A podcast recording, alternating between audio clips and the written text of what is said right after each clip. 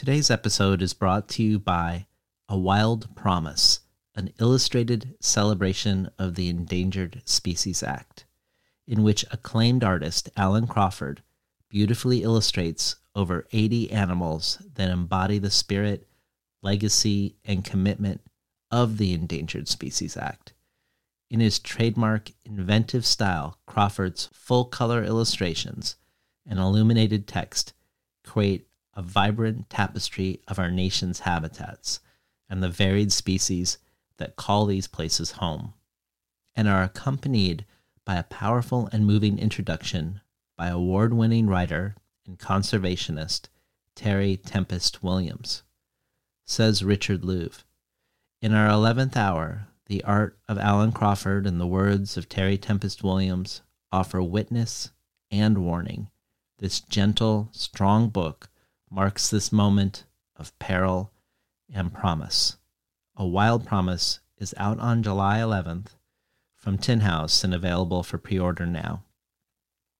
The episodes of the show where I feel like I get to explore and learn and grapple with mainly new material for me, whether the status of African languages with Ngugi wa Thiong'o, or the legacy of the century long debt Haiti was forced to pay France for liberating themselves from property to human beings with Myriam Chancy.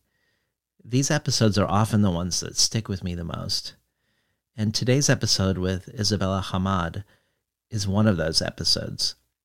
A conversation that sticks with me not only because her new book, Enter Ghost, is an unforgettable novel, but also because I got to explore the history of Palestinian theater and how the history of theater intersects and reflects the history and contemporary moment of the people themselves. How political theater and the theatricality of politics speak to each other, and how vital creating spaces where art can bloom is to being able to live in the impossible now and to envision an otherwise. Because of this, there are just a ton of references and recommendations collected in the email that accompanies today's episode for supporters of Between the Covers. All listeners who become listener supporters get the resource email with each episode, and all supporters can also join our brainstorm of future guests that plays a big role in shaping each year's roster of writers. And then there are a lot of other potential things to choose from including the Tin House Early Readership Program, where you receive 12 books over the course of a year, months before they're available to the general public, to the bonus audio archive, which is full of readings and long form interviews with translators and craft talks and more. And Isabella contributes a reading of a letter written by the Palestinian political prisoner Walid Daqqa who has been in prison for nearly 40 years and was recently denied parole despite his cancer diagnosis. This letter is translated by Dalia Taha into English, and this letter has yet to be published in English, though, according to Isabella, it is finding some interest now from publishers. This letter was written 20 years into his captivity, and in 2014, a Haifa based Palestinian playwright, produced a theatrical version of this letter. The letter and the play, both called Parallel Time. And when it was staged at the Al Midan Theater, the Israeli culture minister froze federal funding for the theater, defunding it and threatening its ability to continue. This is the world of Isabel Hammad's new book, Enter Ghost, a world of coming together to create a shared space of art making, where doing so is by its very nature political and powerful. To learn how to subscribe to the bonus audio and about the other potential benefits of joining the Between the Covers community, head over to patreon.com slash between the covers. And now, without further ado, today's conversation with Isabella Hammad. these stories are about the id unleashed. They're about the wildness contained in all of us. I think stories kind of like have some kind of magical effect in the world. I think it's really hard to live without stories. And if somebody tells you like this is the way you're going to end up, you're lucky if you can forget that. You know, there's me, and then there's writer guy me, and then there's me working, which is the absence of me. It's just story. Had no idea how to write a novel, didn't know if it would ever come to fruition. Was working at a vet and kind of lint rolling puppy hair and cat dander off myself. They're almost like really shy animals. They will come out of the woods, but you have to stay very still, and you have to pretend like you're not interested in them. Artists tend to like put their fingers in the wounds, in the silences. I believe in the role of literature as a, as a, as a catalyst for dialogue and, and, and new forms of, of thinking. All the stuff I'm interested in is thrown into the washing machine that is my brain and it's put on spin. Good morning and welcome to Between the Covers. I'm David Naimon, your host. Today's guest, British Palestinian novelist Isabella Hammad, grew up in London, studied English at Oxford, did a graduate fellowship in literature at Harvard, and an MFA in creative writing at NYU. Her debut novel, The Parisians, set in early 20th century Palestine, at the end of Ottoman rule and at the beginning of the British Mandate, announced an important new voice both in Palestinian literature and in the literature of the Anglophone world.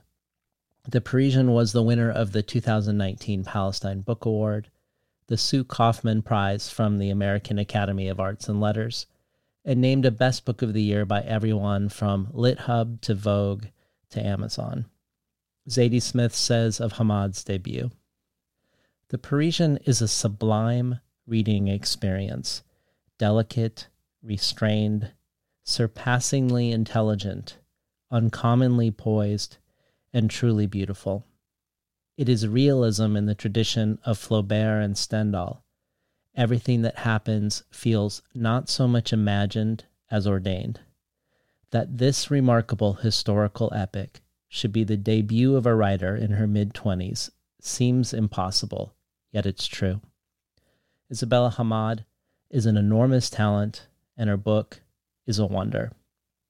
And it seems that people agree with Zadie Smith. Hammad is a National Book Foundation 5 under 35 honoree, named in the once a decade Granta list of best young British novelists, whose judges included Rachel Cusk and past Between the Covers guest Helen Oyeyemi. She's a Lannan Foundation Fellow. Her writing has appeared everywhere from Conjunctions to the Paris Review to the New York Times. And her story, Mr. Canaan, won the 2019 O. Henry Prize and the 2018 Plimpton Prize for Fiction. Isabella Hammad is here today to talk about her latest, much anticipated follow up to The Parisian, Enter Ghost, a book set in contemporary Palestine and Israel, one that follows a Palestinian theater group aiming to put on a production of Hamlet in the West Bank. With starred reviews from Kirkus and Publishers Weekly, and named an editor's choice by the New York Times, Namwali Serpell says Enter Ghost is a masterful, deeply convincing portrait of the all too real consequences of political theater in both senses. A moving and important novel that presses upon the urgent question of how we ought to live in the midst of the rubble and ongoing chaos of political crisis. Leila Aboulela adds aesthetically, intellectually, emotionally, and culturally satisfying. It is astonishing but true that Isabella Hammad is incapable of striking a false note. She immerses her heroine in volatile territory with the accuracy, compassion, and coolness of a surgical knife sliding into a diseased body.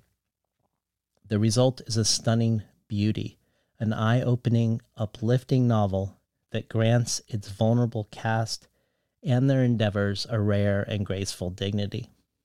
Finally, Lily Meyer for the New York Times says Enter Ghost, though contemporary, is thoroughly infused with Palestine's past and thoroughly haunted by Sonia's. Hammad, who is both a delicate writer and an exact one, intertwines the two. taking care to give Sonia as many personal ghosts as she does historical ones.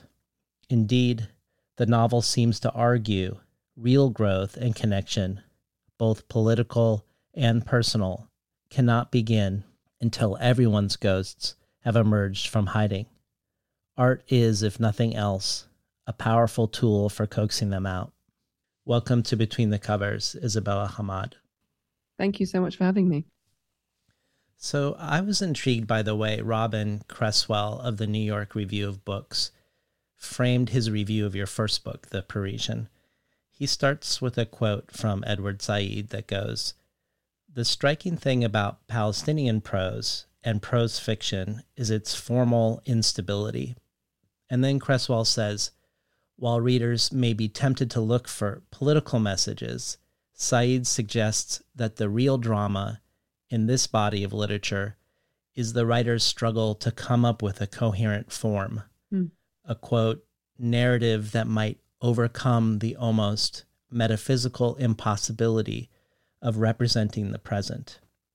Our characteristic mode, then, is not a narrative, but rather broken narratives, fragmentary compositions, and self consciously staged testimonials in which the narrative voice keeps stumbling over itself, its obligations, and its limitations. End quote.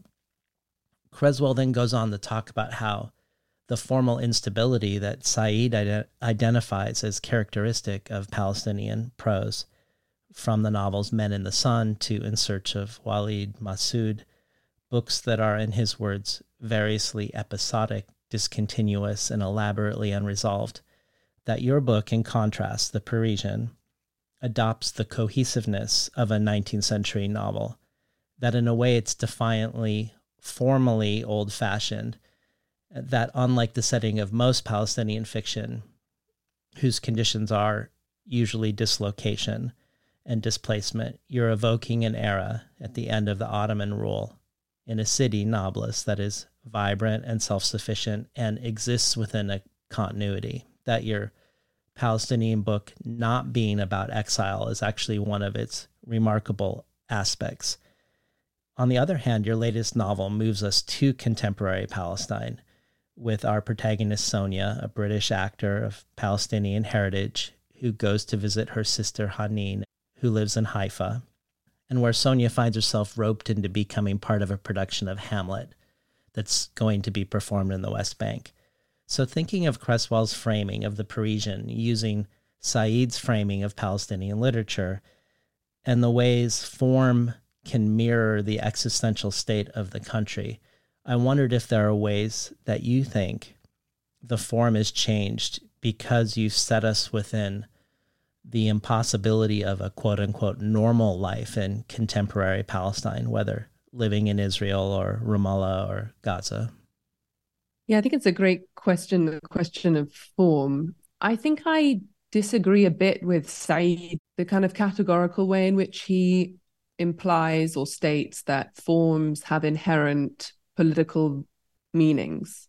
I think, in fact, you can use what's available in a form for different kinds of purposes for different kinds of meanings and in, in kind of narrative coherence or storytelling that is um, maybe old fashioned in a certain way i think he he has a he has a kind of bone to pick with novels that have cohesive you know, kind of like uh, narrative structures, and he calls them totalitarian in a way. They're, mm. they're the novels of empire.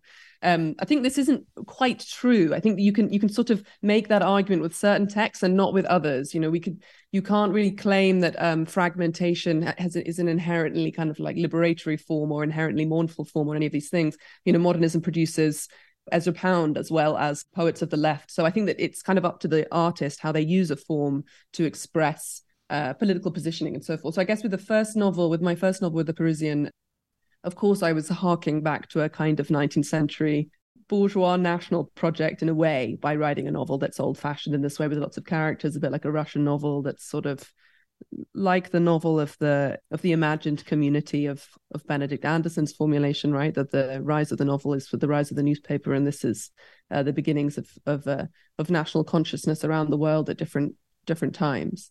But the irony is that I obviously wrote this novel in in 2015 or whenever I wrote it, uh, and uh, and it's the reader knows that the that the nation doesn't come into being.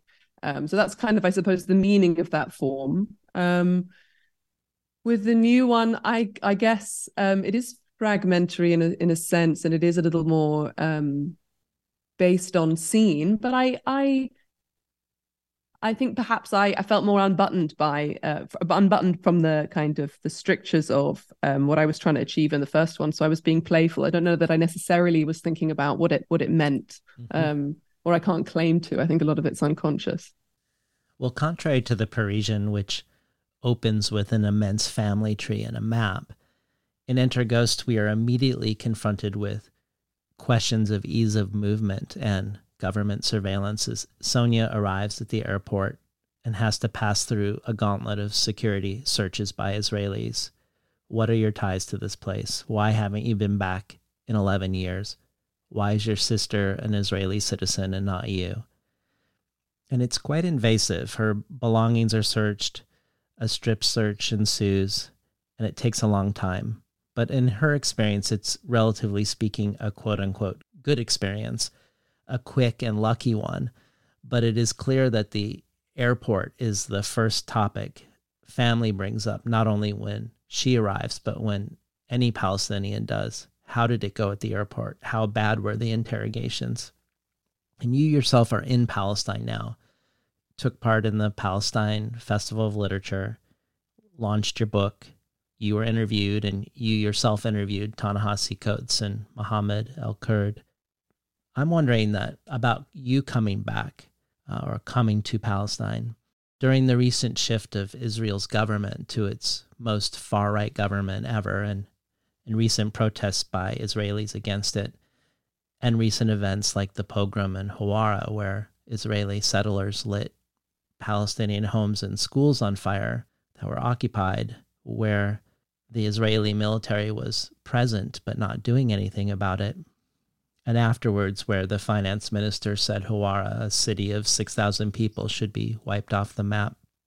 This government says out loud, without any coded language, what other governments might have thought but not said.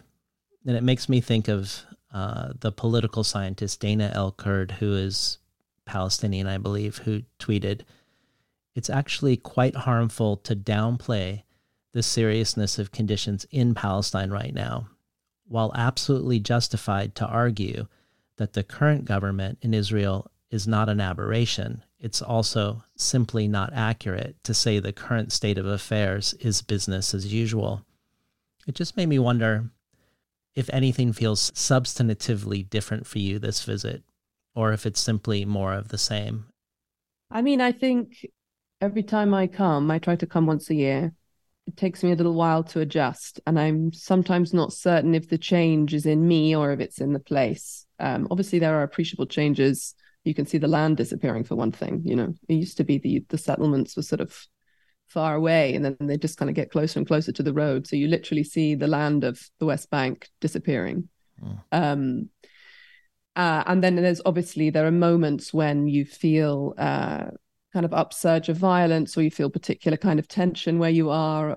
You know I've, i mean i've only been here two weeks so I, and i obviously can't can't kind of uh, generalize from from what it feels like right now. But i think that part of the reason why it's important to say this government is not an aberration is that it's actually expressive of a huge portion of Israeli society. Um, it's expressive of the nature of Zionism as an ideology, as an expansionist, ethno nationalist ideology. So it's totally consistent with the state project so far.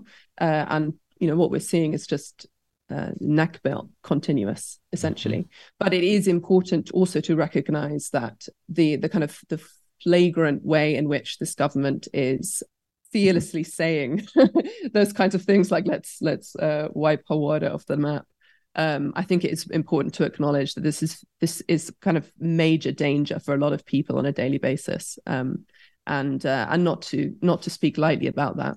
Um, yeah. I mean, so I I mean I haven't felt you know my myself since I arrived anything acutely different, but I think I always feel pretty pretty shocked, I suppose, uh, at even if it's at the sameness, it's always kind of shocking in a sense. Well, before we get into the story of Enter Ghost, I wanted to spend one more moment with the connection between the two books. You said that in your household, Palestinian history began with the Nakba, the catastrophe where 750,000 Palestinians were dispossessed of their homes and land in 48. That you knew very little of the Palestine of before, other than the stories of your great grandfather, who became the inspiration for your protagonist in The Parisian. So that writing into late Ottoman Palestine and early British Mandate Palestine was a way for you to not only evoke Palestinian culture before fragmentation, but also to learn more about it yourself, including about Arab nationalist movements during British rule. And I wondered if there were any things you learned that deeply changed your own conception of Palestinian history, and if any of those discoveries carry forward into the ways you've chosen to, to depict life and enter Ghost. Probably the main discovery was how far back the struggle for self-determination went. And that's maybe a little obvious now that i'm a grown-up. I can, I can you know uh, I, but i think as a child i sort of thought everything began at 48 that was the time of trouble and there was no trouble before that. I didn't really have a sense i didn't really understand when my grandmother talked about the great revolt or the strike of the 30s i didn't really couldn't really grasp it.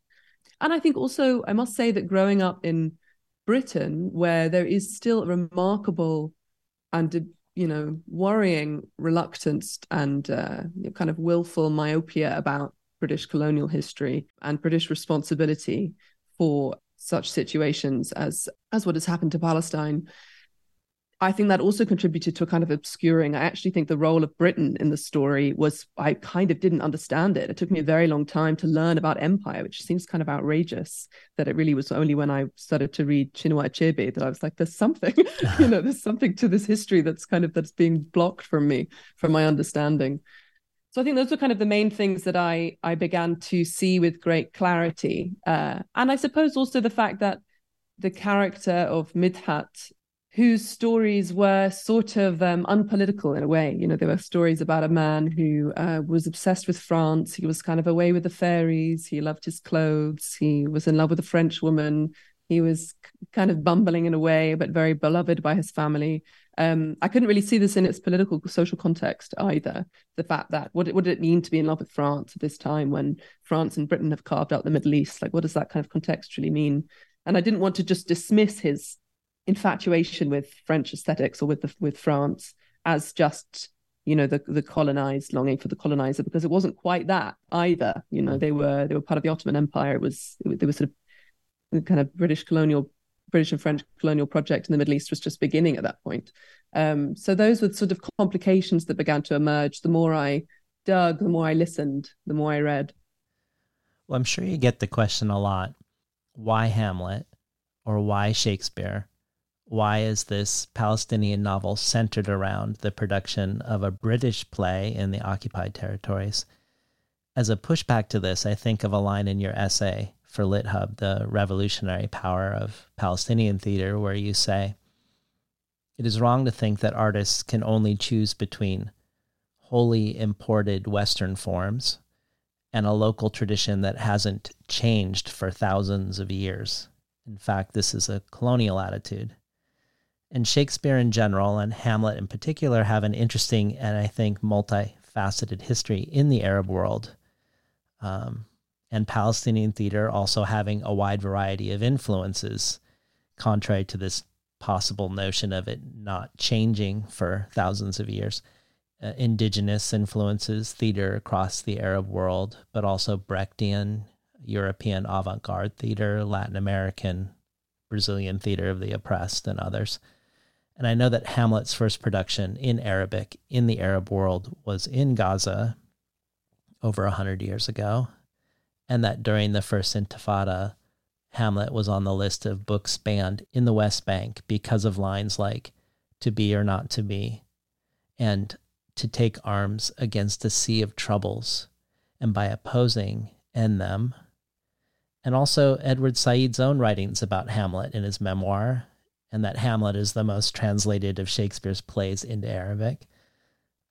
But I think most people in Europe and the US often think of Hamlet in mainly psychological terms and on the scale of the family, even if it is also equally political and about the nation. So, talk to us about how you decided that this play would be the core text for this novel versus Macbeth or Julius Caesar or a play by an Arab playwright. Yeah, I mean, I became interested in theater in Palestine when I first saw a film called Anna's Children by Juliano Mer-Khamis about his mother, Anna, who established a theater school for children in Jenin refugee camp. And subsequently, Juliano turned this into the Freedom Theater, which kind of had as its sort of uh, you know, he's the way he, the way he spoke about it was about a cultural intifada. So it was very much about um, theatre not being therapeutic, but actually being a kind of contributor to um, uh, a resistance, which is also sort of ameliorative and healing in its own way. But it's not about diffusing anger; it's about kind of contributing to a feeling of resistance or kind of the energy that goes into that. And I think to go to speak again to your previous question about crossing borders, there is something very much about the colonial context and the um, and the structures of checkpoints of border crossings that are very very theatrical that i feel very weirdly theatrical and performative. The soldiers are very performative and there's something about that and something about the history of theater that i knew a little bit of and you know grew to know more about that uh, was provocative to me and sort of seemed um, uh, exciting to play around with on the page and then Hamlet, I came to, I sort of, well, I thought, yeah, I thought maybe I could write my own play and I thought I could use an Arabic play. And then I, I thought Shakespeare is good because even though obviously he's an English, uh, an English playwright, he's also global in a certain way. And there are these other traditions. There's a Soviet tradition. He's, there are all these post-colonial reinterpretations of Shakespeare, and these are all part of the Shakespeare heritage. And then I found out about the, about the history of Hamlet in particular. Uh, as you say, um, Hamlet being banned in the prisons during the, I think it was the first Intifada, um, and as it's seen as an incitement to violence. Um, and then I read a book by Margaret Litvin about the history of Hamlet, particularly in Egypt, um, and the way in which "to be or not to be" was translated as "shall we be or not be," because you you can't use the there's no infinitive in Arabic, and this was a slogan for Arab nationalism. Mm-hmm. So, in fact, the play of you know that in the West is seen as sort of like the psychological drama um, is also about a kind of historical coming to consciousness of the Arab nation. So it has these this other history mm-hmm. um, to it, and I thought that that just it kind of was adding to the to the palette of things I could play around with, and it seemed very um, very rich, I guess, uh, in resonances that I could draw on.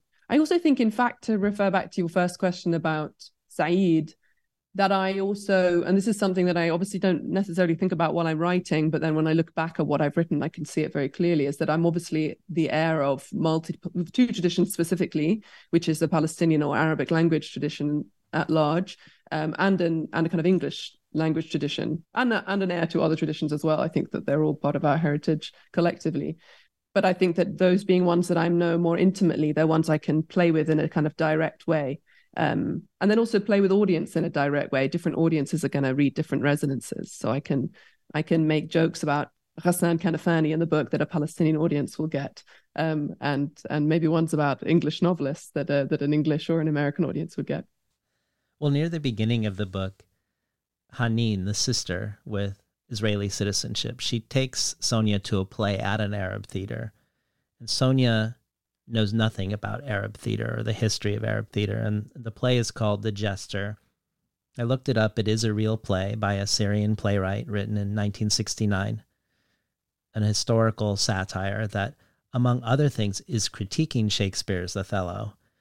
But it's also using the presence of Shakespeare within the play to critique Britain and America, as well as parodying a certain sort of Arab heroism. And the play apparently is also partially a re- reaction to the 67 uh, Six Day War.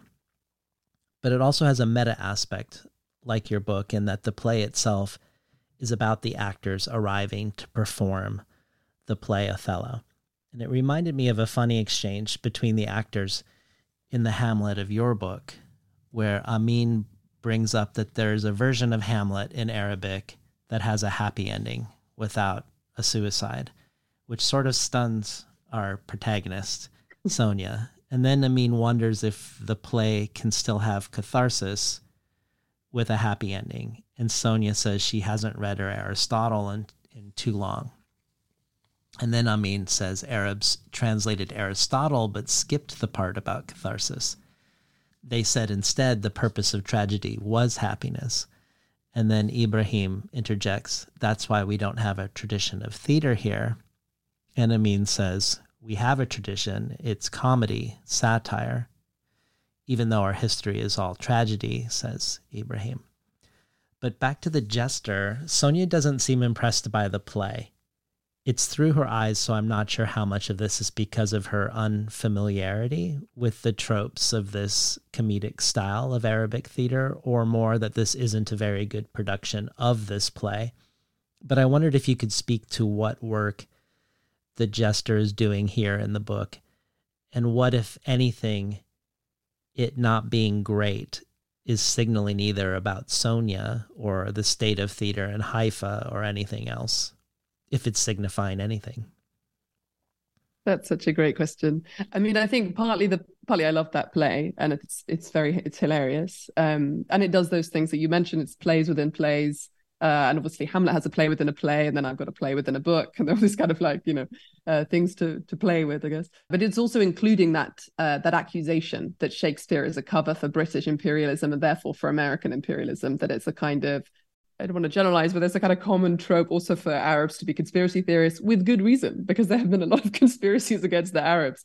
Um, so I think that I wanted to also get that in there, there, and then I could voice that, um, and and kind of, and then it could be one of the things I'm juggling with as well, the kind of multi tradition, but also the sort of suspiciousness about importing a, um, a Shakespeare, kind of as, as a Western, as a Western playwright, Western text, and what that means about Mariam, the director's ambitions. Why does she want to put on Hamlet? Why does she want to put on this kind of grand, highfalutin play about interiority and the kind of complex language from this this old tradition?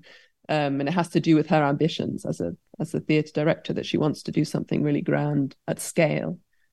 So, I mean, I think Sonia Sonia's response, I think probably it's um, partly justified. I think it's probably not a very a, like a kind of superior production, but I think it also has to do with what she is valuing, uh, what what she kind of sees as valuable in a theatre production. Um, and this is another thing that the characters also debate. You know, what is the purpose of theatre? Is it to be some kind of an, a sort of perfectly sealed aesthetic object, or is it something that might be rough at the edges but actually intervenes in a cultural context? And these are different ways of thinking about a play that will vary on depending on the context. So Sonia, you know, she opens the play kind of aspiring to West End theatre, to sort of high London theatre, and she feels she didn't really make it. She feels she's failed.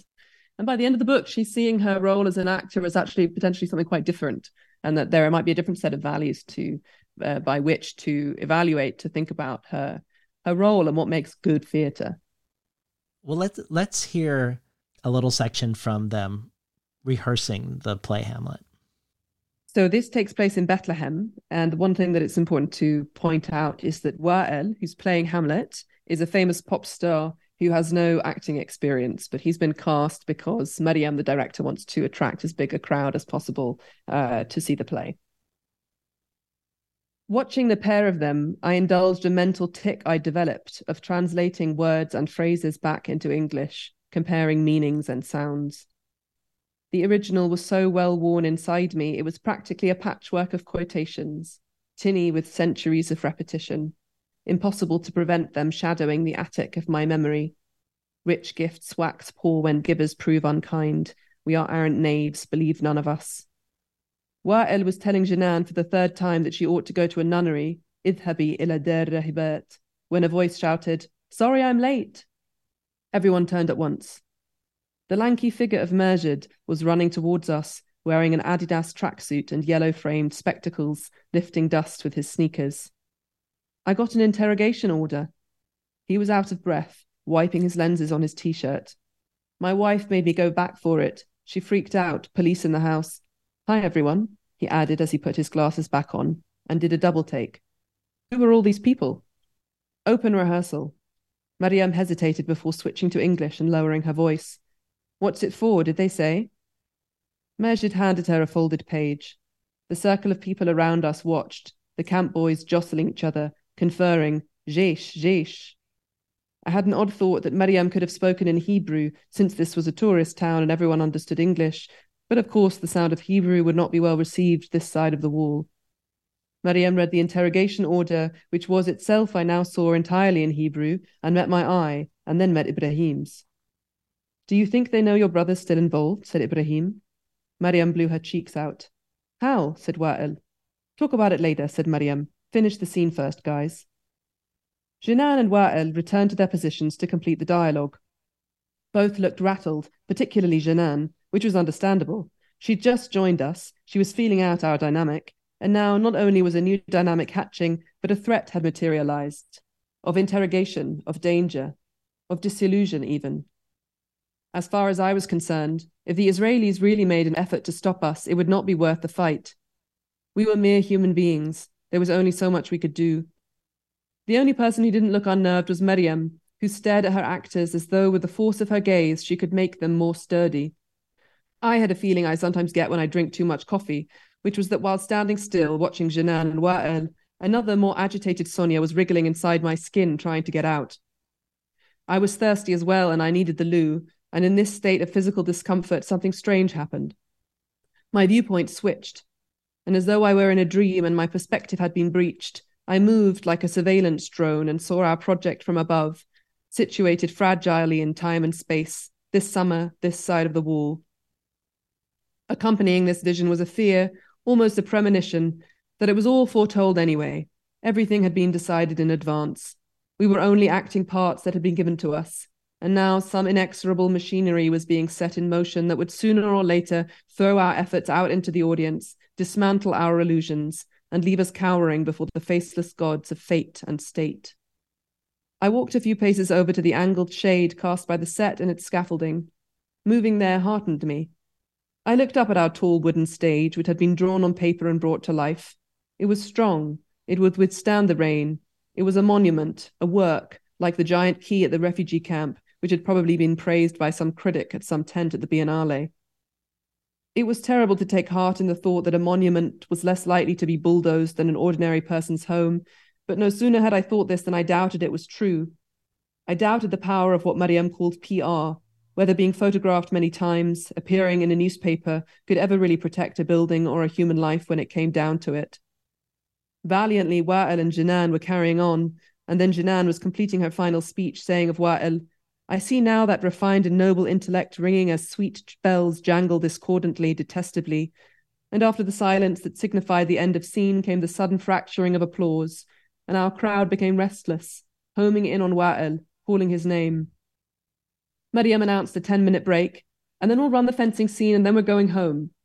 And I watched her sit beside Jinan, making wheel like hand gestures, taking the script from her and licking her fingers to flick it back a few pages.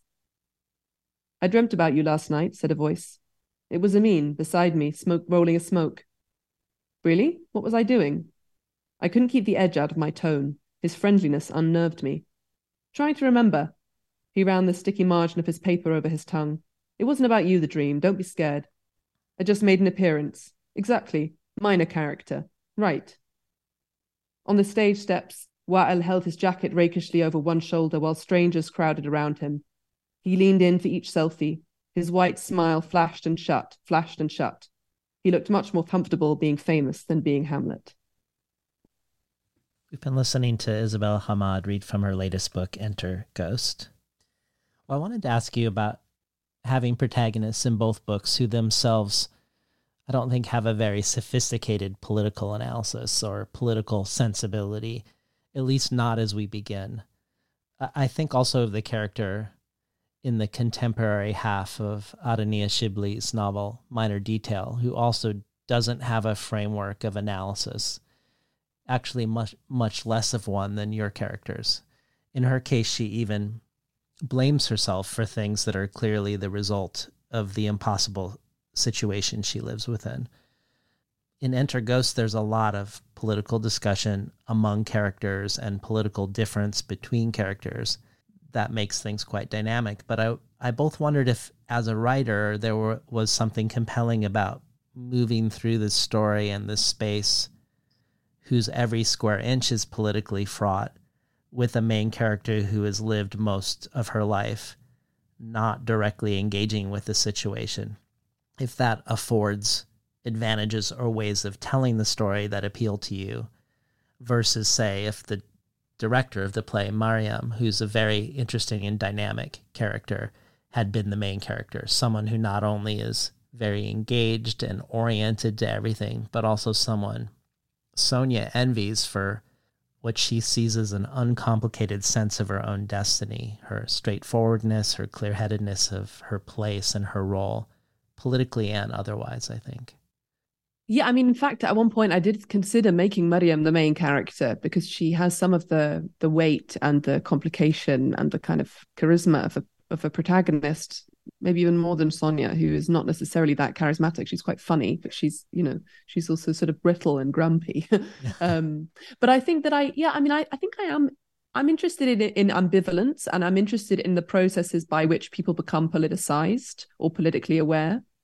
And obviously, Sonia, that happens more to Sonia than it does to Midhat, who's kind of uh, he's he's political because of his context, or kind of politicized to the extent that everybody living in Nablus has a political sense. It's the air they breathe, but he's not a political actor and he's not a hero. And so I suppose I'm interested in that process, um, how the mind changes, how individuals recognize themselves as part of a collective. And in addition, there isn't also the the way in which having a character who is contemplating or dealing with the edges of a political sense um, or the sense in which they're part of something larger enables me to engage with the political material in a less direct way um, or it's less kind of uh, it somehow it eases it eases a reader in who might not be so familiar with the context as well. I mean i never i don't want to i never want it to be like i'm hand holding to a western reader but they, but i also want it to be accessible to people who aren't familiar with palestine and it, there is a lot to explain um, to to help people to understand Palestine. And so I'm yeah, I'm interested in those kind of those those hinges of consciousness. Well, I was going to play a question from someone else later that I'm going to play now, I think, because I I wonder if it's related to your answer a little bit. So we have a question for you from Yara Hawari, the author of The Stone House, a new Arab book of the year in 2021, who's the host of the podcast Rethinking Palestine and a senior analyst at Al Shabaka, the Palestinian Policy Network. And I had no idea until I reached out to Yara and she told me that you're actually staying together, at least for part of the time while you're in Palestine. So you can see her name up there. Okay. so here's a question from your housemate, Yara Hawari. Bella, the main character in Enter Ghost is a Palestinian citizen of Israel, what we Palestinians call a 48er. Why did you decide to focus on that particular Palestinian experience? Well, thank you, Yara. Um, so actually, Sonia doesn't have doesn't have a passport, but her sister does, and that's something kind of that complicates their um, their relationship, in fact, and distinguishes their position in Palestine, in historic Palestine. Um, but I was interested in 48ers, Palestinians within, you know, 48 refers to the territory taken in 1948 as opposed to 67. And uh, I was interested in that experience because it wasn't an experience that I was so familiar with. My grandfather was from Haifa, but I didn't know him, and uh, and he was a refugee. Um, so my my family's in in the West Bank or outside Palestine, and uh, I'm interested in, I suppose, the particular complicatedness of that positionality to have an is have Israeli citizenship, but and to but to still be a you know second class citizen, but also have mobility and to have you know the right kind of citizen rights that, that West Bank Palestinians or Palestinians in Gaza or refugees don't don't have, um, or, or, indeed um, Jerusalemites. And I suppose part of the project as well of this novel was to imagine a context in which Palestinians of all these different legal backgrounds are um, are working together on, on a play, um, and logistically by giving my you know putting my protagonist in 48 I, I allow i give a kind of maximum um, freedom of movement to my character, to the narrative, to actually cover as much of historic Palestine as I can, with the exception of Gaza, which I couldn't realistically include, um, although that absence is gestured to. But yeah, that was a kind of I think that I think the Palestinians in 48 there's a kind of old trope about Palestinians in 48, which is that they're not very political and that they are, the, you know, they play good Arab, that they are quiet. And I think this also is not really true. And in fact, they have a very strong sense of being Palestinian, or at least um, those who I I um I'm are friends. I mean, I'm friends with them, and I think that partly has to do with the security that that uh, position confers on them. They're not so afraid to speak out. There's less fear of repercussion, mm. um, and I think that those those elements, but nevertheless, they're Hebrew speakers. They're growing up in this context. It's very different to growing up in the West Bank one thing that having this sort of less political protagonist does in, in both your book and Shibli's is is that it allows the situation, I think, of the land itself to speak for itself. Mm. In in minor detail, our protagonist is disoriented, bewildered, and even though she blames herself and and frames it psychologically, it's clear to the reader that the disorientation is from the erasure and replacement of place names and the labyrinthine system of checkpoints, each one sort of an existential gauntlet with regulations around who can be in area A or area B and so on. And I really love what you've done with this group of actors who are rehearsing to perform Hamlet. They're from Ramallah, from Jerusalem, from a refugee camp, from Haifa, from the diaspora, and as you say, everywhere but Gaza because that would have been unrealistic that a Gazan would be able to move at all to gather in the different places that they rehearse or perform. Each has a different situation at a given checkpoint, even though the objective distances that they have to travel are small, the time to get to a given place can be immense. And sometimes rehearsals are delayed because of this. But it's also the frequent topic of conversation, like the airport and it feels like the politics speak in these situations without a character having to speak them. Uh, but having these very different Palestinians, some from the diaspora, some from the West Bank, some from the 48, it made me think of something you read and spoke about for the Read By podcast. And there you chose to read from Jean Genet's Prisoner of Love, which is a chronicle of his time with the Palestinian Fedayeen in the refugee camps in Jordan in the 1970s. And you quote Said, who called the book a seismographic reading, drawing and exposing the fault lines that a largely normal surface had hidden. And you say that throughout the book, Genet meditates on the Black Panthers, who he had visited in March of 1970, just a few months prior to joining the Palestinians. And in each context, he describes feeling like a dreamer inside a dream, in each context, he felt at home. And he considers the similarities of the movements. Both people are deprived of a territory from which to launch their revolutions, and therefore they rely on spectacle to assert themselves. But spectacle is transitory and sometimes shades into illusion, you say. Spectacle, says Genet, is the product of despair I was thinking of the reliance on spectacle to assert oneself and the idea of a dreamer inside of a dream when I think of this choice you've made in the book to include so many different Palestinian experiences and situations among your Hamlet troupe and to have them come together against the impossibilities of doing so, to do this thing together. It felt like your gesture, this enactment almost felt like a dream or an utopian dream or an aspirational map. And I wondered if this gesture toward Hamlet is also a gesture toward cohesiveness, perhaps similar to what Creswell was saying about the cohesiveness of pre Nakba Palestine in the Parisian, but not by going before fracture and fragmentation to write the story, but almost as if this is the response to it. This um, creating this aspirational performative space that Genet would have called this, the spectacle as the product of despair.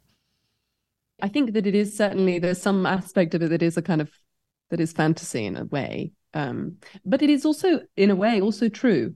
For example, in May 2021, when we had the Sheikh Jarrah happenings, when um, houses were being taken over by by armed settlers in in East Jerusalem, what happened was an in, what they called the inter, unity intifada or the intifada of unity which was actually where palestinians from all geographies were gesturing at each other and supporting each other um, within 48 within jerusalem within diaspora within gaza and that there was something very moving about those those moments of unity of working together and collectively striking or whatever it is. They seem to happen largely at moments of crises crisis but they do happen and there is something i think to be said for the younger generation and the links that are made. I don't know this is also partly the role of the internet but those link- links are there uh, and i think that they can be encouraged and are give me a feeling you know a good feeling um with in the midst of everything right? Uh but there's also i guess there's something about putting on a play that the dynamics of the kind of group project that also it's also a cipher for other kinds of collaboration or other kinds of um, in the positive sense not in the uh, negative sense of working together of of solidarity. It kind of it also it's also not just a play it's also an action it's also an operation that they're doing you know? It's also flirting with danger it's also confrontational. And so those internal dynamics within within the play structure also stand for something else or they gesture at something else as well but it, the Genet book, The Prisoner of Love, was one of the books that uh, I was reading as I started writing the novel. And it provided me with quite a lot of material, I suppose, or important images that stayed with me. And among them was that passage that I uh, that I read, which is a moment when they're playing cards, when the Fedayeen are playing cards, even though gambling has been banned. And after this long description of of them playing cards and cheating and whatever or winning um, that Genet is witnessing, he then kind of uh, switches to a description of a of the Japanese Obon feast of the dead, uh, at which the dead are not absent, and it's celebrating that which is absent. And then in a parenthesis, he tells us that in fact the card game was fake. They their hands were empty. It was all mimed. When I read that, the hair stood up on the back of my head. Obviously, he's using it as a um, as an image of of Palestine of that which is absent. Um, the ceremony in in uh, in in celebration of that which is absent, and that being the Fedayeen who are in Jordan, who are, you know, who can't be in Palestine. It provoked something in me about about illusion, about kind of illusion and um and collective illusion that I could play with on the page. Um, it's one of those things, one of those moments that I can't really articulate in words. It's sort of it was almost just a feeling that it gave me that that kind of rushed me into into writing the book. Well, one of the boundaries that you handle so well is not just the geographic one, but linguistic. And I remember Adania saying in our conversation that in many settings, for example, waiting at the post office in Jerusalem, you can't tell visually if someone is Jewish or Arab, that phenotypically it often isn't clear, that things become political only when you speak, when you choose the language you're speaking which places you in a certain way within the public sphere. And language is really fraught in your book. There is a shape shifting quality that Sonia uses and that Midhat and the Parisian used in your last novel, where Sonia emphasizes her Englishness and the English language to get through the airport or a checkpoint, or if she's in a taxi and she isn't sure if the taxi driver is Palestinian or Israeli. And notably, she doesn't know Hebrew, unlike her sister Hanin. She's even shocked to discover that her sister reads in Hebrew for pleasure. And I found a statistic that seemed relevant that 90% of Arabs in Israel speak Hebrew, while only 3% of Israeli born Jews speak Arabic. And some portion of those are learning Arabic not to build bridges, but because of their aspirations to join uh, Israeli intelligence organizations. Sonia understandably moves through Haifa wary of speaking Arabic, but also unable to speak Hebrew. And each encounter in what should be the most banal of circumstances, going to the beach or to an outdoor cafe, feels like it has to be negotiated for her. And, and part of this is linguistic a significant part of it and how that announces her status. In the Parisian, you use untranslated phrases in Arabic that Creswell suggests break the realist illusion, the illusion that we are somehow both magically in a foreign place, but also understand everything that is being said. And that it also forces the reader to wonder whether we have full access to the thoughts and feelings of these Palestinian characters. But here it feels like it is something different, almost like all of these encounters are sort of similar to checkpoints, linguistic checkpoints, where power dynamics are being negotiated in real time. I guess I wanted to hear you talk more about language and identity in Enter Ghost and in light of this. Yeah, I mean, that's sort of what you're talking about is code switching, isn't it? It's yeah. about um, having having the repertoire available for certain kinds of code switching that are smooth, which Sonia doesn't have, but which other uh, 48ers would have if they'd grown up with Hebrew. So she's sort of her tools are more blunt. Um, so she has to play it being English when she feels uncomfortable about being Arab. Uh, and then when they go to the beach when they're kids, they're worried about speaking Arabic because we'll identify them as Arabs and so forth. It, there's also the question of the play being translated into Arabic. I was using the Arabic in um, in the Parisian for a specific purpose in a way, which was Midhat has had this experience in French, and then he goes back to an Arabic language context. And obviously, I was writing in English, so I felt like I wanted to give some texture of those languages to gesture at the division in his own mind. The whole book is kind of map of his mind. That division takes a sort of concrete form at the end when he when he confronts the the marker in his head in a way. I had different kinds of intentions with this book, and apart from those moments, which I guess you know, because so much of writing novels is unconscious. I don't know that I was I was necessarily orchestrating them. I think I was just trying to paint how it is in a way. But obviously, that is a fabric of the reality here the West Bank is is Bantustans, basically enclaves, and so you're you're often moving if you have the freedom of movement, you're moving between these contexts where there are different kinds of uh, references, there are different kinds of signaling. People are often judging where someone is from by the, what they're wearing. What is your clo- what are your clothes signal? In addition to language, actually, what are your clothes signal? Where did you get those clothes? What you know, what are you wearing around your neck? Um, these things also signal identity uh, and uh, and politics um, and I and I find that very interesting. Mm. Um, that kind of way in which people read each other. But there was also the question of yeah, the, the Hamlet itself. I've used a translation by um, a Palestinian writer called Jabra Ibrahim Jabra, who's from Bethlehem, and he translated lots of Shakespeare very beautifully. Um, and I used that text and kind of translated it back into English to sort of defamiliarize the reader in a way from the from the Hamlet. Um, although obviously it kind of like you know bastardizes Shakespeare's lovely words, but um, it also places Sonia in a in an awkward position because she doesn't have such sophisticated uh, grasp of classical Arabic because she is rusty. She doesn't really read much in Arabic for pleasure. She's, you know, she's obviously fluent in spoken Arabic is a different unless they've really practiced it or unless they're trained. Um, so that dynamic also is something that I wanted to play up uh, in Sonia's discomfort, perhaps, and also being part of this production. Well, in your essay about Palestinian theater, you talk about how part of that particularly vibrant revolutionary era of theater in the 70s in the shadow of the defeat in the Six Day War is that the theater companies, or some of them, started moving from performing plays in classical Arabic to Palestinian dialect. That they were using the language that most closely comes from and reflects the conditions of, of both those in the play and those watching the play is that also part of why you would want to start with uh, an Arabic translation of Hamlet and then carry that back into English with that changed syntax?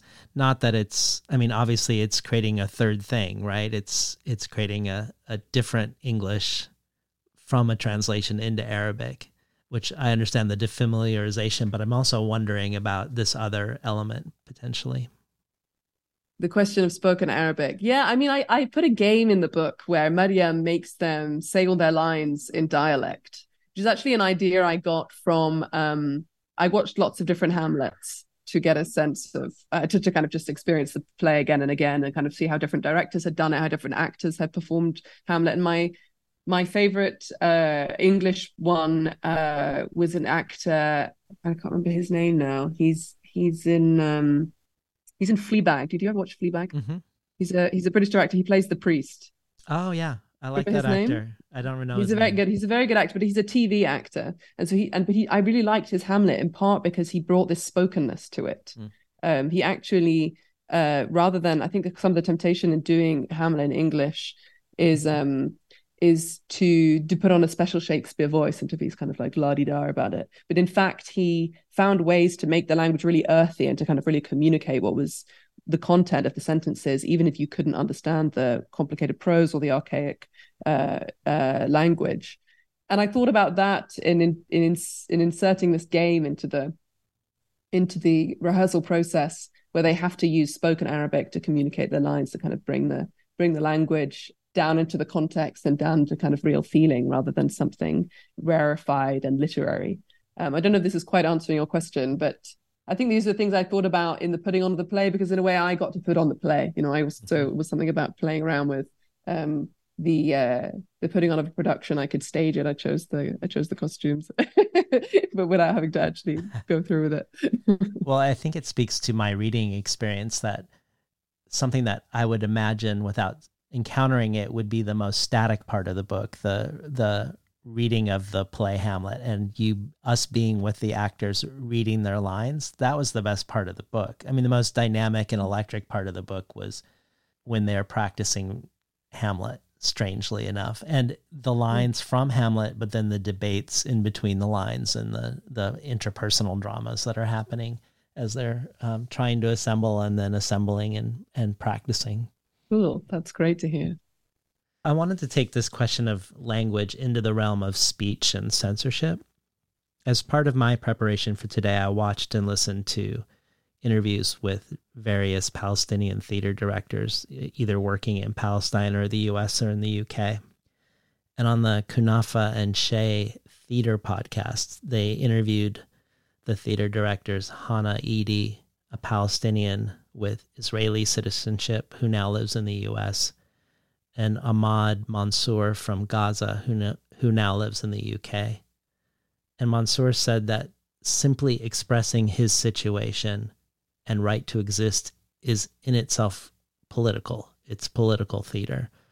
And Eady suggested that regardless of what a play is about, if the government shuts it down, it is political theater both mention plays getting canceled, the difficulty of getting plays with these topics staged. And Mansour says that in the UK, it seems like they would prefer a white playwright telling the story of going to Palestine over a Palestinian telling the story of being from Palestine. And Eady mentions how in his first theater company in Palestine, he was fired as director and replaced by a Druze from a nearby village because the Druze were, generally speaking, more loyal to Israel. He moved to Haifa, worked at the theater of the Arab Israeli Cultural Center, which is supported by a large amount of international funding. But by the third year there, he realized it was really a showpiece meant to help Israel say, see, we treat the Arabs equally, and to secure funding this way that the plays had to be submitted to the government for approval and go through a censor. And if you added a line back in that they had crossed out, you would get a warning. If you did it again, you'd get another warning. Then your salary would be reduced, and then ultimately you would be fired. So he resigned and moved to the United States before they could fire him. But it seems like the pressure to censor isn't just coming from the Israeli government. I watched an interview with Marina Barham from the Media News podcast, and she's the co founder and director of Al Hara, a theater close to Bethlehem. And she talked about how international donors, which fund many of these theaters, donors who ostensibly are motivated by notions of free speech, equal rights, and democracy, nevertheless, when they see her use the word martyr in a play, for instance, they say, You can't do that. And it's endlessly frustrating.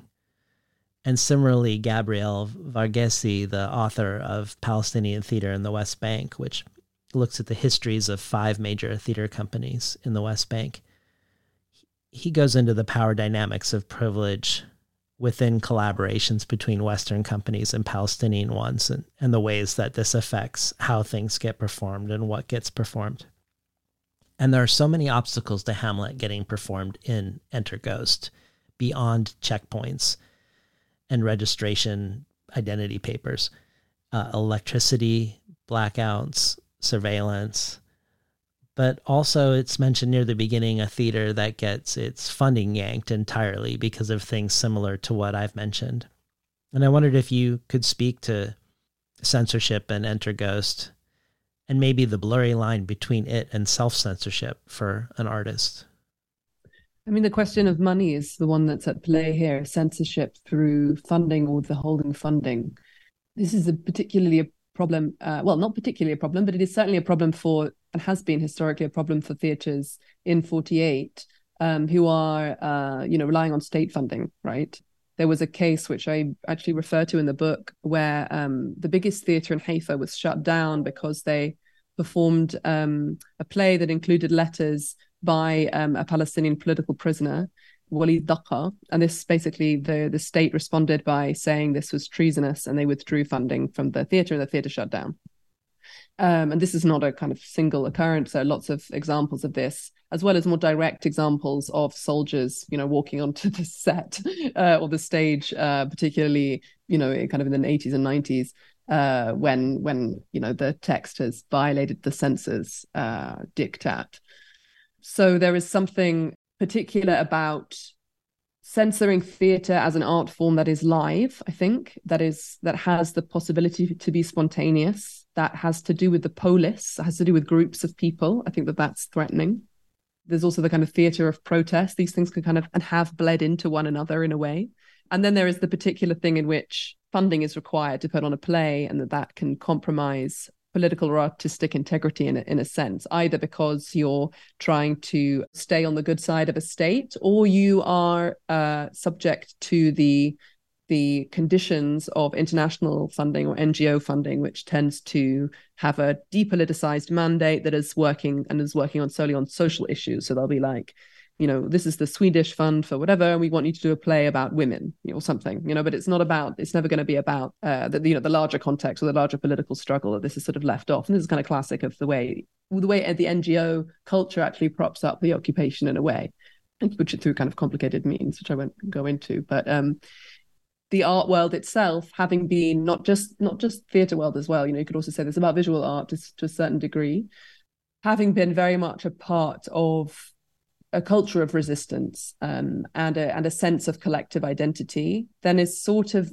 neutered by or or um, or shackled by uh, the the question of funding and the NGOization of uh, of that sphere, and that I really made part of the book because obviously they um, they're trying this actively trying to seek funding that is not um, from a European or an American donor, and therefore not tied to particular conditions but Mariam, the director's brother, Salim Mansour, has been involved and he is a member of the Knesset. So this has already drawn the attention of the government to the project and he's been suspended um, for mysterious reasons. So that, that that question allowed me also to kind of draw on that, to kind of highlight um, both the interconnectedness of Palestinian society, but also how threatening that interconnectedness is to the Israelis in a sense. Mm.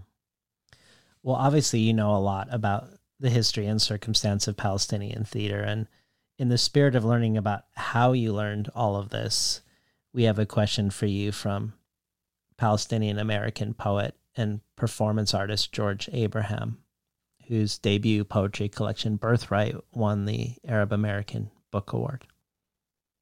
Hi, Isabella. Uh, my name is George Abraham. I'm a Palestinian American poet, and I am a huge, huge fan of your work. I'm so excited to be here asking you a question virtually. I guess in like reading Enter Ghost, as a huge fan of the Parisian, I'm really interested in the ways that both of the projects sort of use extremely detailed like realist etc prose to build two very different worlds right? In the parisian we sort of have this like pre-nakba insistent you know pre-nakba world of palestine that these characters sort of enliven through their presence, through their transit beyond Palestine, even just a small detail of like oh, these people can move fluidly in space is a haunting thing to read. And as a contemporary Palestinian, right? And these sort of seemingly like tiny details come to really haunt the characters throughout their trajectories in imperial space and time thinking about like for instance the pocket watch right which Midhat's father gives to him right as he goes off to France, it has its whole trajectory, and he gives it to Laurent, and then um, even later on, towards the end of the book, it kind of comes back in a very key moment. I don't want to sort of spoil it for people reading, um, but even just little tiny details like little objects and uh, object memories really come back to play a significant haunting force as like Palestine coming to France and then France now coming back to Palestine through Midhat's trajectory. And there's an interesting kind of like return narrative almost there. Very different, you know, pre Nakba, but um, nevertheless, like Midhat returns to Palestine haunted in that book. Whereas here, I think in Enter Ghost, there's of course a different kind of return in our contemporary, you know, era and all the sort of post Zionist catastrophe era Palestine, like all the limits that that imposes on us who are not able to return um, for both different reasons as via historical violence and circumstance but also very similar systems of like imperialist borders. And and i really appreciate the way both books sort of really inhabit across subjective distances like different kinds of imperialist mentalities and the internalization therein. And um anyways i'm just like kind of fangirling right now over um how brilliant you are and how brilliant uh, both of these books are. And i guess as that background to the question i would really love to hear you talk more about process wise how uh, Enter Ghost sort of differed and maybe perhaps surprised you or gave you certain unexpected difficulties process wise as you were writing and researching the world of Enter Ghosts versus something like The Parisian, which is also just an exquisitely well researched, down to the last historical interfamilial detail, right? Um, book. And um, both these books like build an entire world of Palestinians and Palestinianness and potentialities thereof. And I would be very, very curious to hear if there are any sort of like what what carried over from the Parisian versus what um, forced you to think differently, um, process wise, research wise, however you want to take it. Thank you so much for having me, David, and uh, thank you so much for your generous uh, engagement and truly generous books, uh, Isabella. I'm a huge fan. Thank you all. What a lovely question. That's so nice. Um, well, I mean, I think I would start with what he what he said about detail. Um, there's a kind of non-political uh, way in which I was. Well, I well, actually everything's political. I don't think it's non-political, but but it was more about my own imaginative process with the first novel, which was I just really wanted to know what it was like and to imagine it. So the whole project, in a way, was um, down to the you know intimate details not only to get things right, but I just really wanted to see it and feel it. And so the kind of the sensory material aspects of life in Palestine uh, before the Nakba was was how I wanted to spend those five years. And obviously that does that was a that motivated by something explicitly political which was that I wanted to write a book about Palestinian society before 1948 to show that uh, the Zionist slogan um, "A people without a land for a land without a people" was a lie, and that that you know um, that when Golda Meir said there is no such thing as Palestinians, that I was like, I'm gonna, you know, at the age of 20, grand age of 21, I said, I'm gonna write a novel about Palestinians before 1948. Um, and then I kind of put that aside. I didn't want it to be a book that that kind of sloganeers or anything. I just wanted it to be kind of rich, engaging novel that, that deals with these with these ideas, um, but not in a not in a didactic way. Um, and my and my kind of way of manifesting that was through this this thing about detail, which I do also think in retrospect. I, I thought I thought about it afterwards in terms of Roland Barthes' the reality effect, the way in which the um, incidental detail in in real classical realism uh, that which is not central to the plot, that which is incidental, is what helps the reader to suspend their disbelief and to believe the veracity or the kind of it's it's a contributor to verisimilitude in a sense, mm. um, and that this in a Palestinian context has a specific political uh, resonance, the reality effect to kind of um, recuperate the reality of life before the Nakba, um, not only as a, to kind of to give the lie to this pernicious slogan, but also as you sort of mentioned earlier, the way in which Palestinians themselves will will allow or not allow, but the, the history of Palestine is is in many ways um, structured around the Nakba. um, whenever I would talk about writing this book, my grandmother would tell people that I was writing about the Nakba. And I would, you know, say to her, I'm no, I'm writing about before the Nakba. She just couldn't get it. She would give me books about the Nakba. She would send me to Nakba uh, specialists. And then I say, oh, you know, I kind of say again, I was writing about the before the Nakba. And she said, we call it all Nakba, which isn't true, but it was, it was to me a sign that it was so dominant in her mind that she couldn't even, she couldn't even kind of incorporate or, or uh, absorb this sense of a before, and of a before time. With the with enter ghost of course the the experience it was different because i didn't really need to do the same kind of research.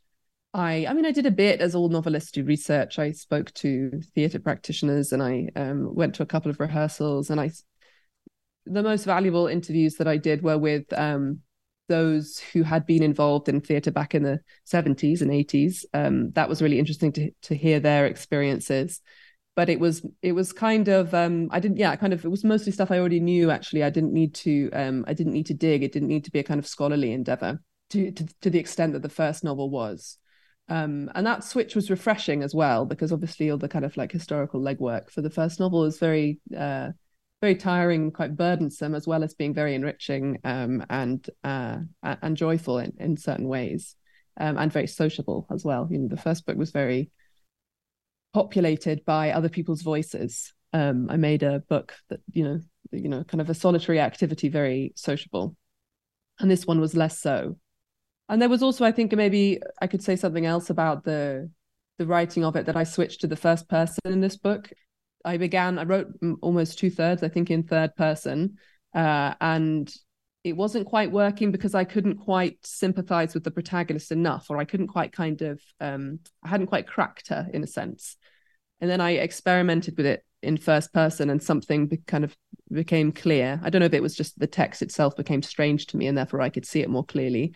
But I, um, I knew what to trim, I knew what to expand, and it gave me um, certain kind of fluidity to, you know, to learn how to how to work with the first person has certain limitations and certain uh, virtues and um, gives you a certain kind of ease with the prose and a vocal quality. So, whereas maybe in the first book, I was very focused on the sentence as a unit, in the second book, I was working with larger units, I think, if that makes sense. Well, I was really captivated by Marina Barham telling her own story about the children's theater that she ran called, in English, Stubborn Theater, uh, before the second Intifada. How she strongly believed that theater can help both children and adults not only deal with the traumas of occupation, but also to resist it. And how she felt early on that kids throwing rocks at checkpoints should be spending their time being kids, laughing and being joyful and playing, but that it was hard to create those spaces. And she wanted to create those spaces. But then during the second intifada, the theater was bombed. Um, she said it wasn't targeted for being a theater, but that the children were inside and, of course, entirely traumatized. And it was then she realized that that the theater had to change. They started keeping their stage sets somewhere else, holding their rehearsals elsewhere, which reminds me a little of how the rehearsals in Enter Ghost are often in the director's backyard and she decided they needed to bring the theater to the children, especially because there was now an imposed curfew during the second intifada. So they had a mobile theater in a truck, and they would radio and alert local TV so that they could say, okay, at 1 p.m., we'll be outside this refugee camp, and at 2 p.m., we'll be here.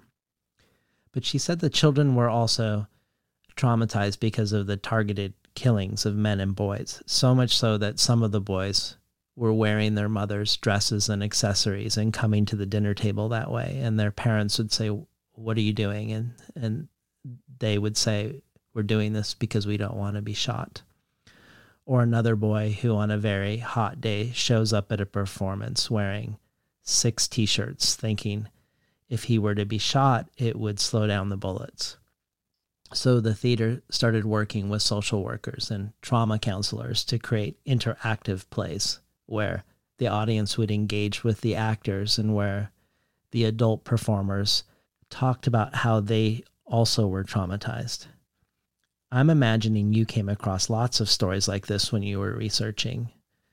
And this is a long preface to a question to you from a Palestinian American poet and novelist, and also clinical psychologist and winner of the Arab American Book Award, Hala Alyan.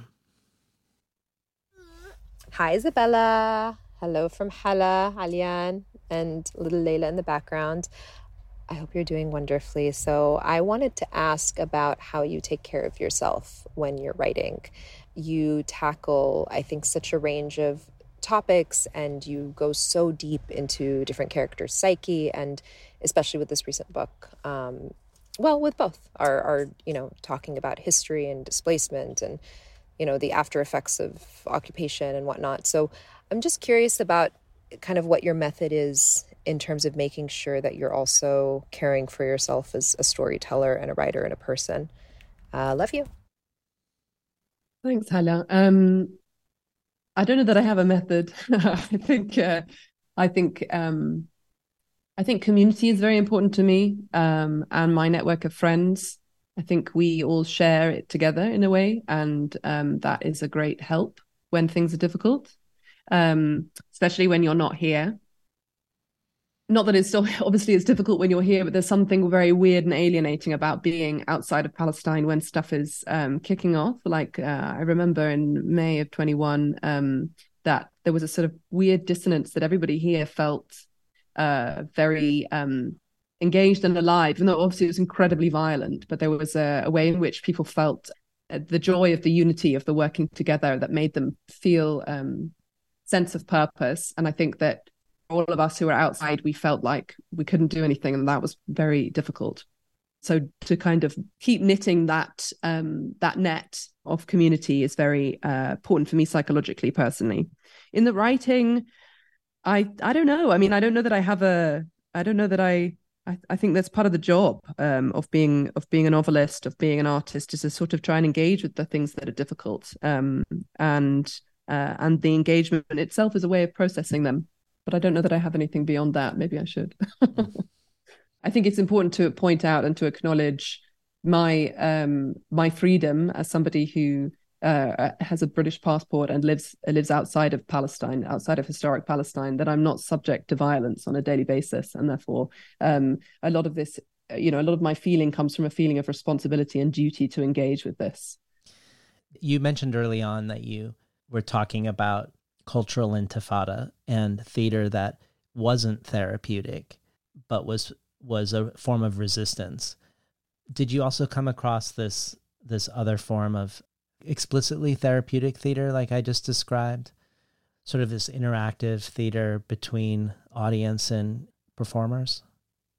Yeah there's a kind of model of called playback theatre. I think that's from Boal, the playback theatre model, which is they do use in Freedom Theatre and elsewhere, which is um, it, it does have a kind of therapeutic function in a sense. It works through audience members telling a story to the to the actors who then perform the the scene um, and the audience gets to participate to kind of decide what will happen next so it does a kind of kind of ameliorative community function in a way but i don't know that it's cathartic in the sense of dampening down their feeling of um, of uh, of needing to resist their context. Mm-hmm. I think there is a, maybe a distinction to be made there between um, a theatre that is escapist and makes you accept your the conditions in which you live, and a theatre that makes it possible to live at all and to feel part of a community. Those things are distinct. Well, I, am interested. Obviously, there's a, there's this history. Uh, particularly with Brecht, um, of being of, of an anti-cathartic theatre, of theatre that functions kind of agitprop by uh, pointing out the conditions in which the audience is living and therefore inciting them to action. I don't think that a Palestinian audience really needs that exactly to be alerted to the conditions in which they live. The conditions in which they live are very obvious. But I think that that the history of that debate I, was something that I did want to play on, and I and I was kind of curious about the ancient Greek tradition, the sort of the way in which catharsis in Aristotle's uh, formulation about theatre about tragedy is is has been difficult to translate. People have found it difficult to translate. That it's some combination of um, of uh, what is it, pity and terror uh, that somehow releases excess emotions. But this is there's still a lot of debate among critics and historians about what it really means. I have the feeling that it it has a kind of ritualistic function to make to make the population docile in a way that there's a kind of way in which the tragic hero is like a scapegoat that there's some some kind of function in the in the community that allows them to to keep on going and that's what that's the function there. But as you will see in the book that i end up not not allowing catharsis. So that was also one something that i wanted to um to draw on. Well, i wanted to take questions of censorship or distorting language to make it fit within a pre-existing narrative into questions of being a novelist i know for instance you've been irritated that some reviewers of your latest book don't mention the word Palestine. And I also think of how the two French characters in The Parisian, who see themselves as well meaning, have these very essentializing views of Palestine and Arabs. Dr. Molineu even sees Midhat as sort of a specimen of a type. And and these two characters and their almost anthropologic interest in Arab culture as if it were a unified thing. In some ways, I think prefigure the Israeli surveillance state that now treats Palestinians as such, at best as interlopers who would be best to go away to another Arab country as if each were the same as the next, or at worst, all anti Semites and potential terrorists. Creswell, in his review of The Parisian, talks about how your first book is an argument against essentialism. And I think you could say that is true about Enter Ghost, where we get a wide range of Palestinian experiences from the refugee camps to Israeli Palestinians to the diaspora in Europe. Even the debates within the book feel like they keep adding more and more nuance, with Mariam, the director, saying, for instance, that Ramallah isn't a good representative of the West Bank, as most of the theater going audience there is bourgeois and Christian, or how Sonia and Haneen's family, how even though they refused to leave Haifa and, and became Israeli citizens, they had more allegiance to the resistance than most other Israeli Arabs. But thinking about audience and readership, I think about the conversation with Hanna Eady and Ahmed Mansour from the US and the UK, respectively, both saying how immense the naivete and ignorance is where they live regarding the Middle East, generally speaking, but Palestine in particular. When you say in world literature today that Enter Ghost is about image making in and of Palestine, I imagine, given the scarcity of representation from a Palestinian point of view, that how you portray something might seem particularly freighted and pressurized. On the one hand, I think of a scene in the book where the actors are walking through what the play might mean in their context. Is Gertrude Palestine? Is Denmark Israel? And Sonia resisting this sort of one to one meaning making. And Mariam, the director, saying, enough with symbols, the symbols that have become tropes and sometimes cliches, the keys, the olive trees, the kafias.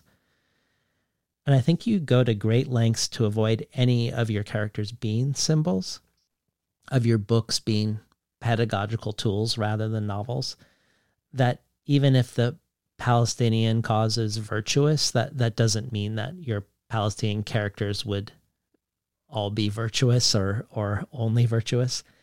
Um, but I wondered when, say, in The Parisian, you portray Palestinian politicians undercutting the uprising against the British, or in the most significant violent clash between Jews and Arabs before the Nakba, quoting some of the pilgrims as shouting, Palestine is our land, the Jews are our dogs.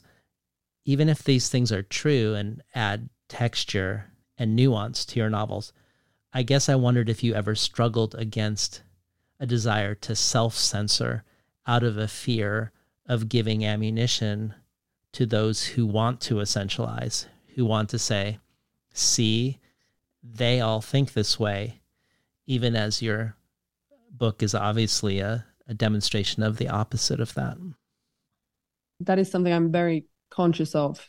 As you point out, it becomes part of the fabric of the books that um, that they preempt a Orientalist view or a pejorative view even the title of the first book, it's called The Parisian, not the Palestinian. You know, I'm already trying to engage with not being symbolic, not being allegorical, not being representative or exemplary.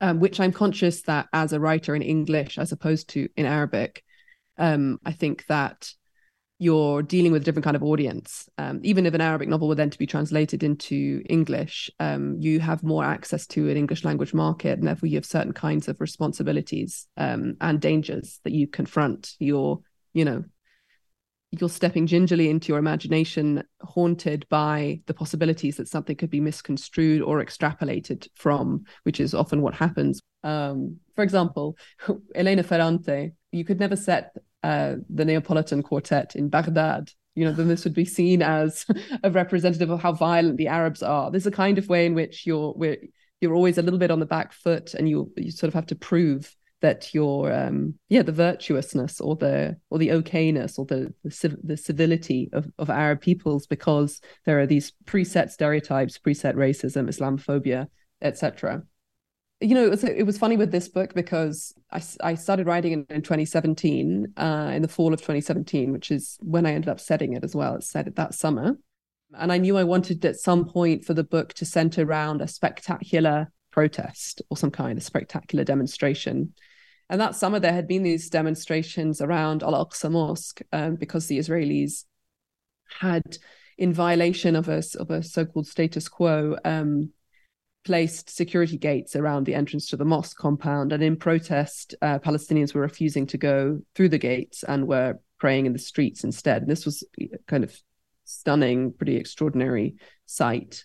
Um, and so I thought, well, I'll put that back in. You know, that that will be the that will be the spectacular demonstration that I put in the novel. And then I hesitated because I am very conscious that a Western audience will see that and will say, oh, it's a religious conflict. This will kind of fuel this false narrative that it's a story of Muslims against Jews rather than a settler colonial project that is practicing apartheid um, and that it has to do with land above all. Um, so that kind of consciousness made me anxious about using that. And then I thought, well, whatever. I'm just going to do it anyway, and then I and then I'll figure out afterwards. Um, and the fact that the, ca- the the main characters are Christian uh, and that they also participate in that demonstration allowed me to sort of feel that I I was complicating that vision or sort of the optics of it um, for a Western audience. Well, for me, thinking back to Yara's question, your decision to center an Israeli Arab family, I, I also think of Hanna Eady, the Israeli Arab director, who said he was raised to believe that they, the Arabs of Israeli citizenship, would be the bridge to peace that is until he realized as he grew older that that wasn't true at all.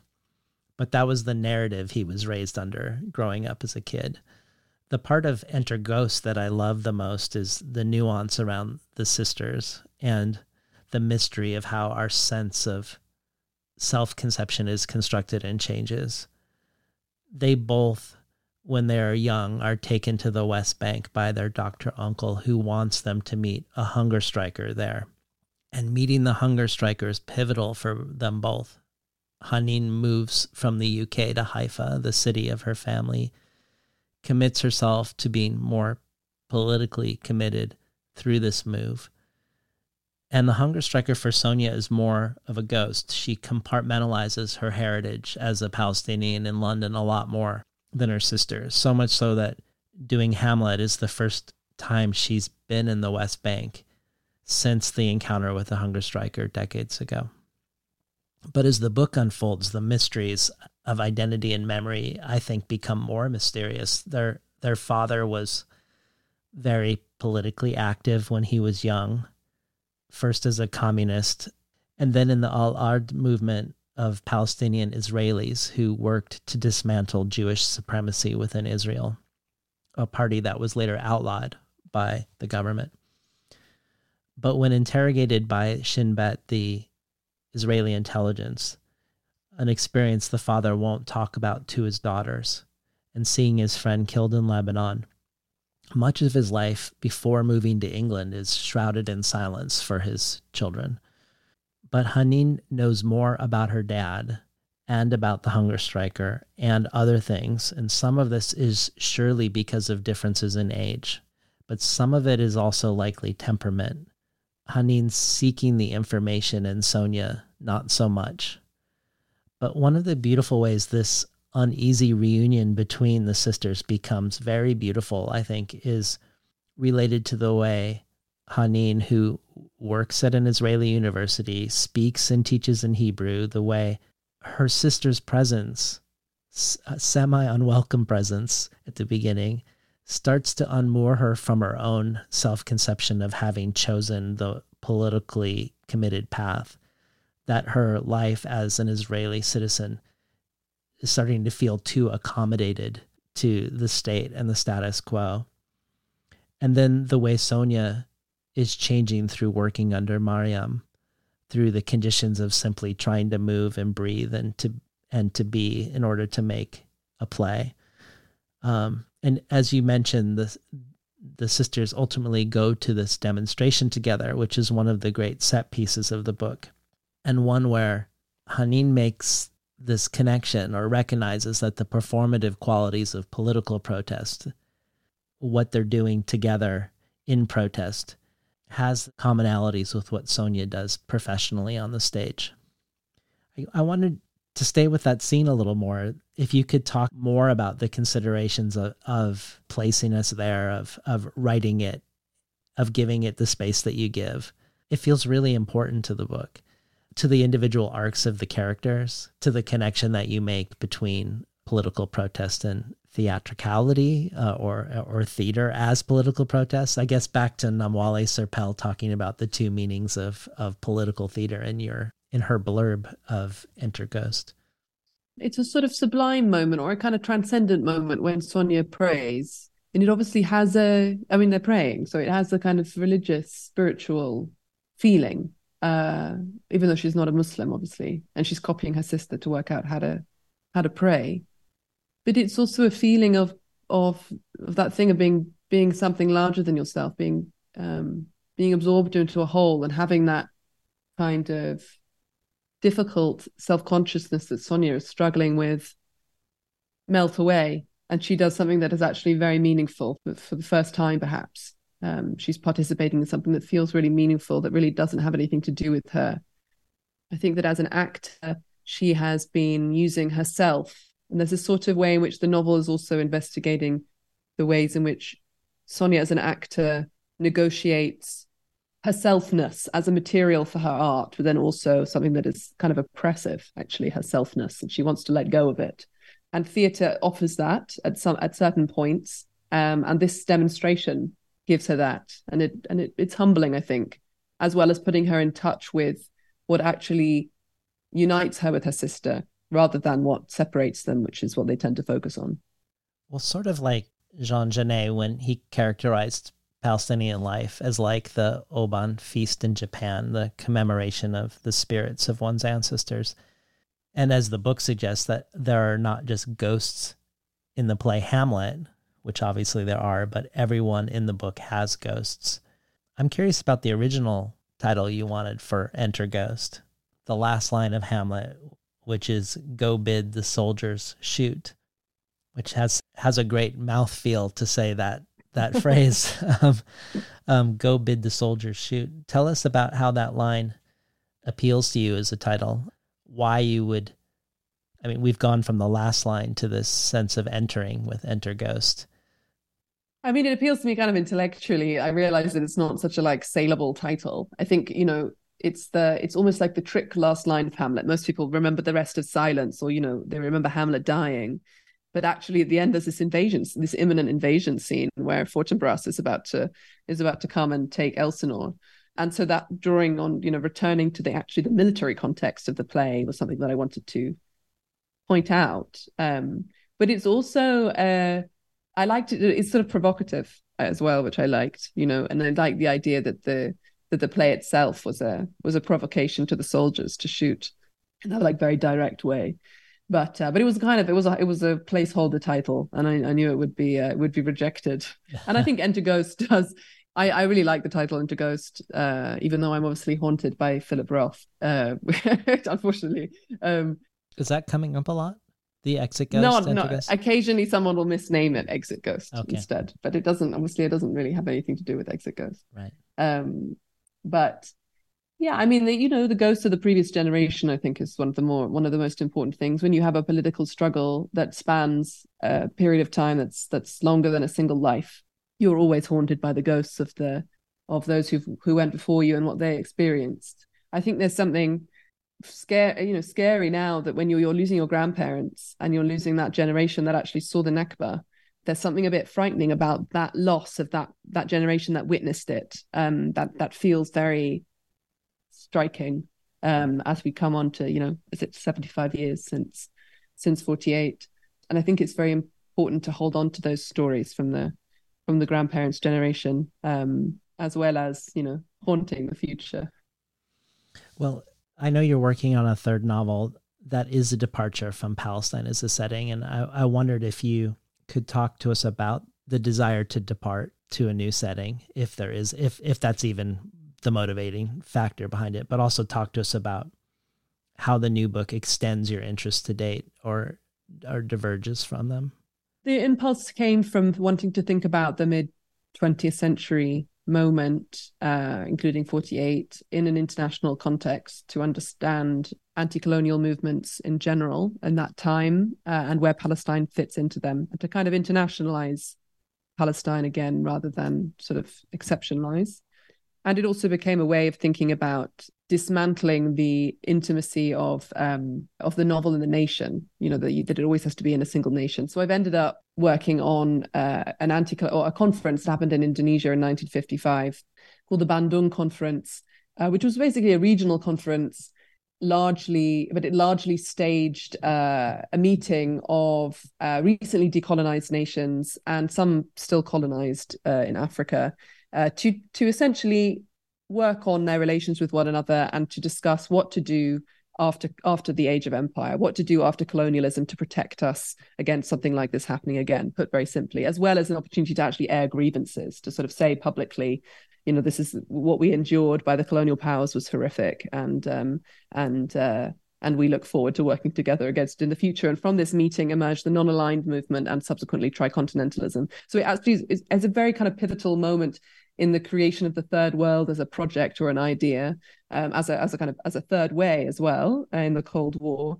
But in Western historiography, it's kind of forgotten or sidelined, I guess, because the West wasn't invited, probably. So this this meeting attracted me I, in the process of thinking about internationalizing Palestine in that period, as also as a way of thinking about the novel as an opportunity to think about otherness and communication across difference. Um, and that obviously is a very specific example of people trying to communicate across difference with one another.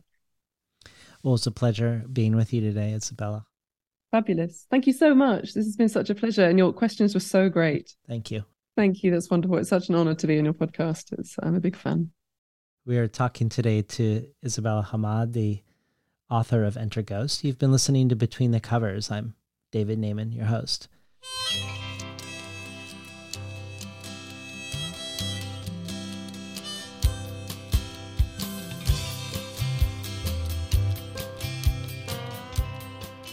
Today's program was recorded the volunteer powered, non commercial, listener sponsored, full strength, makeshift home office of me, David Naimon. If you enjoyed today's conversation, consider joining the Between the Covers community as a listener supporter. Every supporter can join our brainstorm of future guests. Every listener supporter receives the supplementary resources with each conversation of things I discovered while preparing, things referenced during the conversation, places to explore once you're done listening. Additionally, there are a variety of other potential gifts and rewards, including the bonus audio archive, which now includes Isabella Hammad's reading of political prisoner Walid Daqqa's letter, Parallel Time, or the Tin House Early Readership subscription, getting 12 books over the course of a year, months before they're available to the general public to a bundle of books selected by me and sent to you. Find out more at patreon.com slash between the covers. Or if you prefer a one-time donation, you can do so by PayPal at tinhouse.com slash support. I'd like to thank the Tin House team, Elizabeth DeMeo, Alyssa Ogi in the book division, Beth Steidle in the art department, Becky Kraemer and Jane Nichelle in publicity, Lance Cleland, the director of the summer and winter Tin House Writers Workshops. Finally, I'd like to thank Imre Lodbrog and Barbara Browning for creating this outro. Their album Imre Lodbrog A Sapatita Me can be found on iTunes. Barbara Browning's trove of ukulele covers can be found at soundcloud.com slash Barbara Browning.